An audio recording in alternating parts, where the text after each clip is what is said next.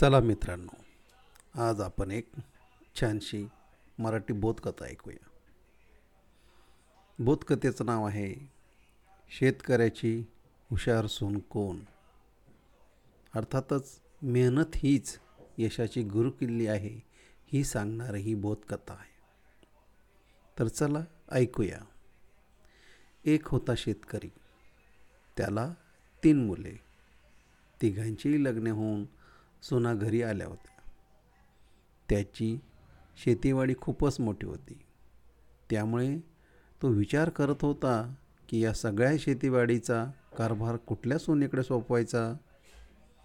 एक दिवस त्याने तिन्ही सुनांना बोलावून त्यांच्या हातात एक एक गव्हाचा दाणा दिला आणि सांगितले हा प्रसादाचा दाणा आहे. नीट जपून ठेवा. मी परत मागेन तेव्हा द्या.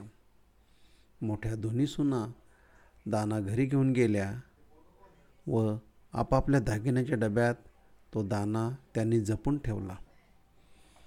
तर धाकट्या सुनेने विचार केला की सासऱ्यांकडे मोठी तिजोरी आहे तिथे दाणे न ठेवता ते आपल्याकडे कशासाठी दिले असतील?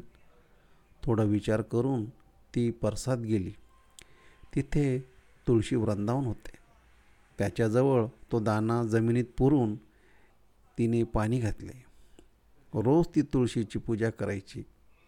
तेव्हा त्या दाण्याला पाणी घालायचे. तिथे तो दाना रुजला. छान रोप तयार झाले. ते मोठे झाले. त्याला एक घोसदार कणीस लागले. दाणे चांगले भरले. त्या कणसातून ओंजळभर गहू मिळाले. तिने परसात एक वाफा तयार केला व त्यात ते सर्व गहू पेरून टाकले. गव्हाचे छोटे शेतच दुसऱ्या वर्षी त्यातून पोतेभर गहू मिळाले. मग तिने नवऱ्याशी बोलून आपल्या शेतातला एक तुकडा हे प्रसादाचे गहू लावण्यासाठी मागून घेतला.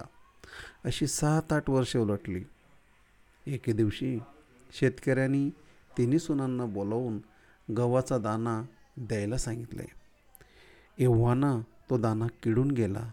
त्याचा भुसा झाला. तो किडा मुंग्यांनी खाऊन टाकला होता. मोठ्या दोघी सुना काही दाना आणू शकल्या नाहीत. धाकटी सून म्हणाली प्रसादाचा दाना आणायला दहा बैलगाड्या लागतील. एका दाण्याचे इतके दाणे झाले होते शेतकऱ्याने धाकट्या सुनेकडेच सारा कारभार सोपवला. या मराठी बोधकथेचं तात्पर्य आहे बघा मित्रांनो देवाने प्रत्येकाला काही ना काही देणगी दिली आहे. कुणाला उत्तम स्मरणशक्ती आहे तर कुणाला उत्तम शरीर संपदा. देवाने दिलेली देणगी जर नीट वापरता आली नाही तर निरुपयोगी होते. देवाच्या देणगीचा चांगला वापर केला तर माणूस मोठा होतो.